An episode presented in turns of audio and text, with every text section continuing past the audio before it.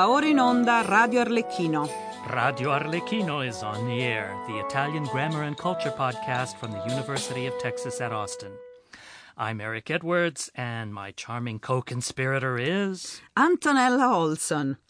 Well, Eric, in our last exciting episode, we were discussing how to choose the correct Italian verb tense. Remember when talking about the past? Oh, yeah. We noted that the imperfetto is used for descriptions and to convey background information, while the passato prossimo is for completed actions that constitute the events that move your story forward. Vi ricordate, ascoltatori? Arlecchino told us a story about a witch and a dark forest and a castle and blah, blah, blah. yeah, uh, Arlecchino meets Little Red Riding Hood. Yeah, something like that. And in fact, we mentioned that usually fairy tales in Italian are told using the passato remoto instead of the passato prossimo. Yeah, we sort of thought that Arlecchino was trying to spare us the grisly details of the passato remoto until another time. And the other time is ora, now. Great. So, what's the deal with the passato remoto? Like, I mean, you know, what's the difference between it and the passato prossimo? Well, first of all, I think we should look at what these terms actually mean. Passato prossimo, prossimo means near. So we would use the passato prossimo to talk about completed actions in a relatively recent past. Mm-hmm. Remoto means distant, remote. Well, we would use the passato remoto then to talk about completed actions that took place in a relatively distant or remote past. When you might hear expressions like uh, nel secolo quindicesimo, in the 15th century, avanti Cristo, BC, durante il regno di Giulio Cesare, during the king, kingdom of Julius Caesar, the kingdom, the or reign... you might even say during oh, his okay. reign. The reign, okay. Mm-hmm. Well, yes, wherever, whereas you talk about things I did today, oggi, or last week, la settimana scorsa, or even a few years ago, qualche anno fa, I will use the passato prossimo. And if I were talking about things that Italian Renaissance painters did, or things that Dante and Boccaccio did in the Middle Ages, or about things that the emperors of ancient Rome did, you will use the passato remoto. Now that makes it sound like I'm probably not going to use the passato remoto nearly as often as I'm going to use the passato prossimo. Yeah, that's right. Uh, in fact, not many people use the passato remoto very often in everyday conversation.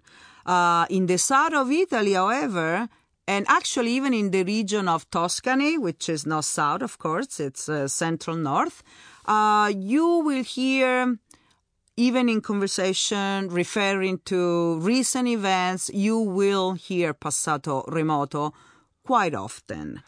But generally speaking, the passato remoto has become a literary tense. That is, you see it all the time in fictional narrative. Like fairy tales, novels, and short stories? In nonfiction, like biographies, histories, encyclopedia articles. Mm-hmm. And that means that anyone who plans to read Italians, book, novels, autobiographic, etc., etc., must at least be able to recognize this tense when they see it. Yeah, I. Oh, is it me mm. or is it getting colder in here? Yeah, I feel it too. I think we have an unexpected guest. Submitted for your consideration two bright, beautiful young women of the Commedia dell'arte on a pleasant stroll through the remains of ancient Rome's imposing Colosseum. The echoes of a thousand years of history and the insistent purring of the eternal city's feline residents. From beyond the inscrutable gaze of these Praetorian pussycats, who is reaching out across the centuries to converse with our friends Arlecchina and Colombina? Come with them now, as they embark upon an impromptu journey into the Passato Remoto zone.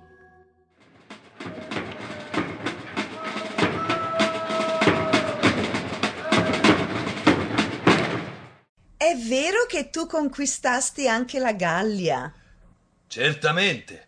Pochi anni dopo mi spinsi anche fino al Tamigi. Fui un generale valoroso e il Senato romano mi nominò prima console e poi dittatore. Mamma mia, che interessante! E come fu la tua vita privata?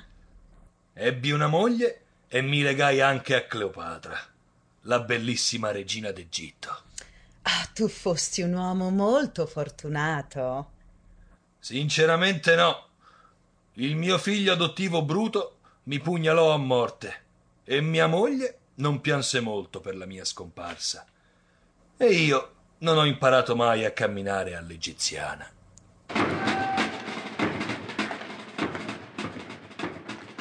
Io fui l'imperatore Marco Aurelio. Non mi credi? In effetti non ci credete neanche l'ultima persona a cui ho parlato. Beh, se un gatto può parlare, può pure essere un imperatore. E se sei davvero Marco Aurelio, so che la tua statua di bronzo scampò alla distruzione perché i papi pensavano che fosse Costantino il primo imperatore cristiano. Ma non posso dire che mi dispiacque. E fui molto orgoglioso quando Michelangelo decise di metterla in cima al Campidoglio. Ma facesti anche dei film, non è vero? Ti vidi molto tempo fa in uno chiamato Il Gladiatore. Ma quello non ero io, bensì un attore. Io. Io regnai per quasi vent'anni e morì nel 180 d.C. Mio figlio Comodo non mi uccise mica. Oh, la morte sorride a tutti. Un uomo non può far altro che sorriderle di rimando. Bella la tua frase. Non avrei potuto esprimermi meglio io stesso.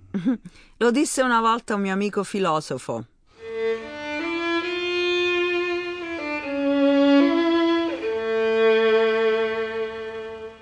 È vero che lei fece cose orribili? Tutte fandogne. Fui un grande artista incompreso. Si dice che lei uccise anche sua madre, Agrippina. Quella fu un'idea della mia seconda moglie, Poppea. Io prima le dissi di sì, per farla stare tranquilla. Poi mi dimenticai di dare il contrordine. Allora sua madre morì per sbaglio? In un certo senso. Ero così occupato con la memorizzazione dei versi della mia nuova tragedia che mi passò di mente ed il sicario scelto da Poppea fece a pezzi la mia dolce mammina. Povera mamma. Senti, non avresti per caso un cerino?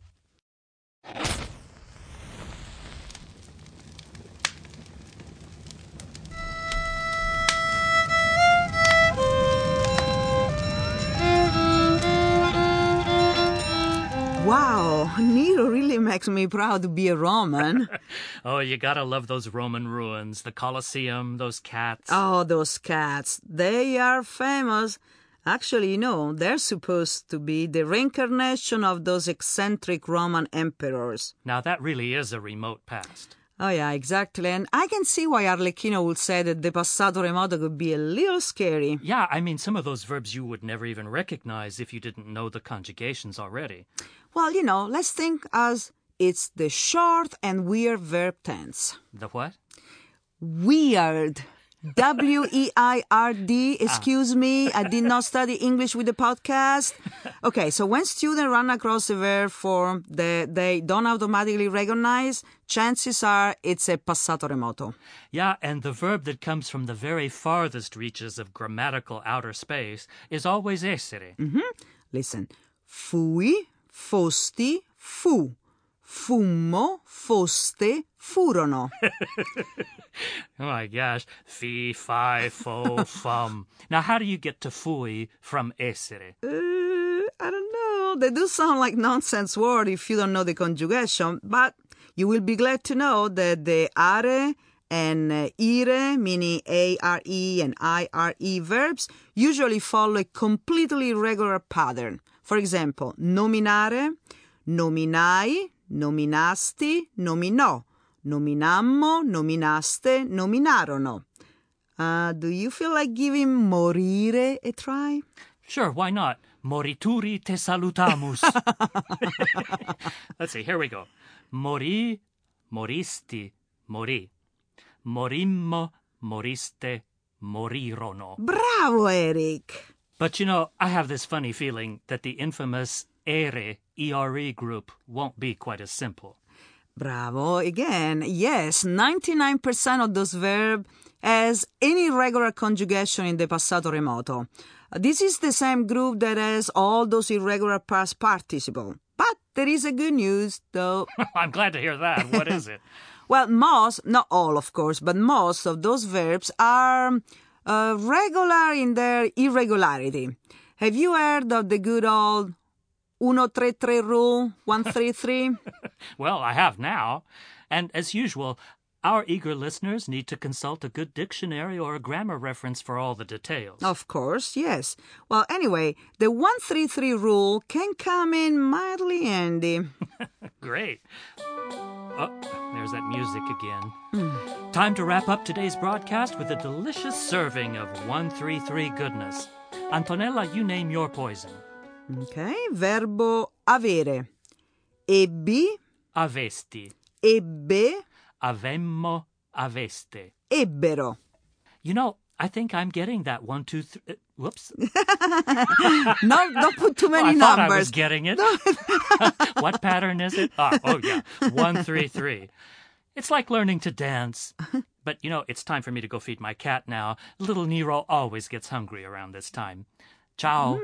Ciao, alla prossima puntata. Tune in again soon, everybody. E miau miau Nerone.